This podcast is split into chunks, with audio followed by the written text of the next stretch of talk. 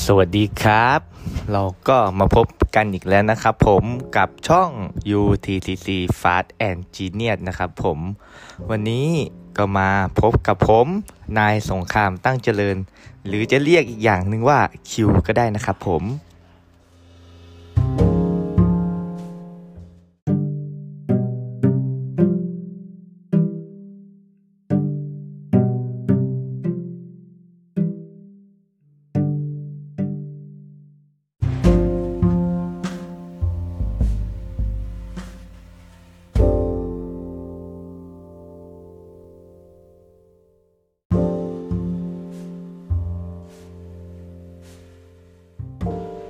เราก็จะมาพูดเกี่ยวกับช่องทางการจัดจำหน่ายและการส่งบำรังบำรุงกันนะครับ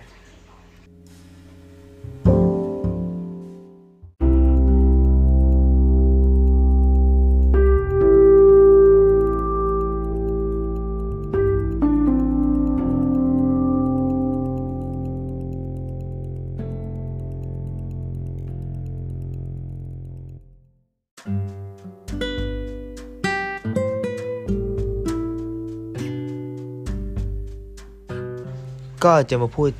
ความหมายของช่องทางการจัดจำหน่ายกันนะครับ หมายถึงกระบวนการในการจัดการเกี่ยวกับการเคลื่อนย้ายสิทธิในตัวผลิตภัณฑ์ และอาจรวมถึงตัวผลิตภัณฑ์ จากผู้ผลิตไปจนถึงผู้บริโภคนะครับ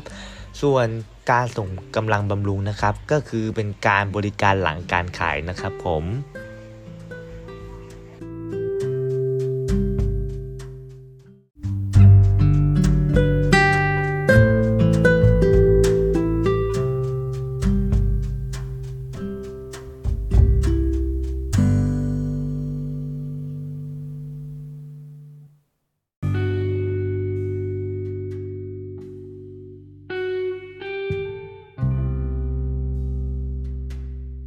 เราก็จะมาพูดถึงหัวข้อ การจัดการช่องทางการจัดจำหน่าย อย่างไรที่ทำให้ผู้ซื้อยอมต่อคิว ของไหตี้เหลาด้วย 3 ขั้นตอนง่าย ๆ ต่อไปนี้นะครับ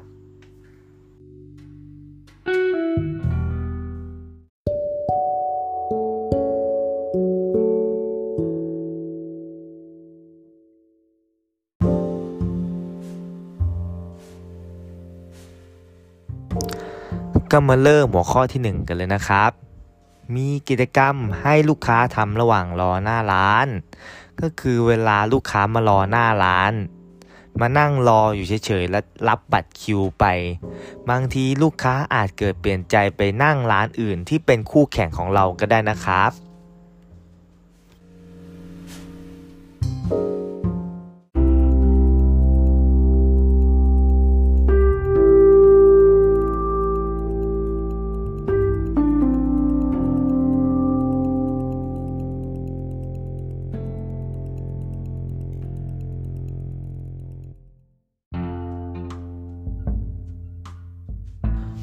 ต่อมาก็จะเป็นหัวข้อที่ 2 นะครับ ก็คือ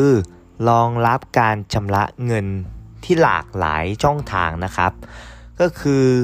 บางร้านอาจจะมีการรับเงินแค่เพียงเป็นเงินสดกับบัตรเดบิตนะครับ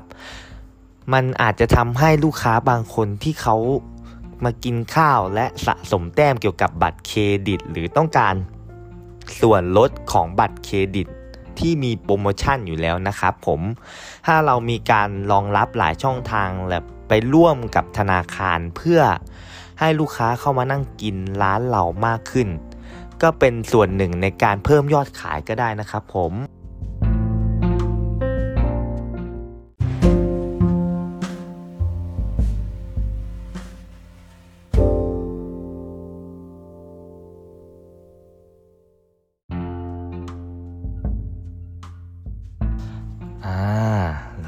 มาถึงข้อสุดท้ายกันแล้วนะครับ ผมก็คือข้อที่ 3 เราก็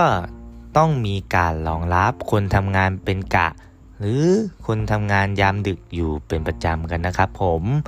บางทีกลุ่มเป้าหมายพวกนั้นเขาอาจจะชอบกินบุฟเฟ่ต์กันเป็นประจำแต่ว่าเขาก็หาร้านที่อร่อยๆไม่ค่อยจะเจอนะครับ อย่างไหตี้เหลาก็ควรทำอย่างนั้นนะครับ ผมเพราะว่า ร้านมีอะไรมากมายในการเลือกกินนะครับ ก็เป็นตัวเลือกอย่างหนึ่งเลยนะครับ ที่ร้านควรจะเปิดให้ถึงตีสามเลยนะครับ เปิดตั้งแต่ 10 โมงจนถึงตีสามแต่ว่าร้านก็ต้องหาทำเลที่อยู่นอกห้างนะครับ ผมเพื่อมารองรับกลุ่มเป้าหมายที่อยู่ยามดึกนะครับ ผม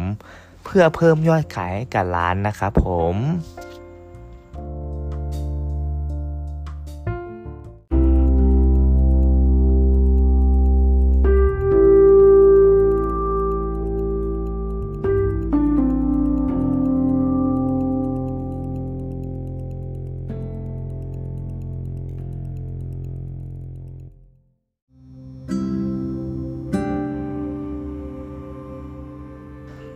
เราก็ได้พูดไปแล้ว 3 ข้อนะครับผมสำหรับการจัดการช่องทางการจัดจำหน่าย ที่ทำให้ผู้ซื้อยอมรอต่อคิวนะครับ ผมพูดไปทั้งหมด 3 ขั้นตอนง่าย ๆนะครับ ก็แนะนำให้ลองเอาไปปรับปรุงใช้ในกิจการได้นะครับผม ถ้าผิดพลาดประการใดก็ขออภัยณที่นี้ด้วยนะครับผม ขอจบการ รายงานเพียงเท่านี้นะครับผมขอบพระคุณมากครับ สวัสดีครับ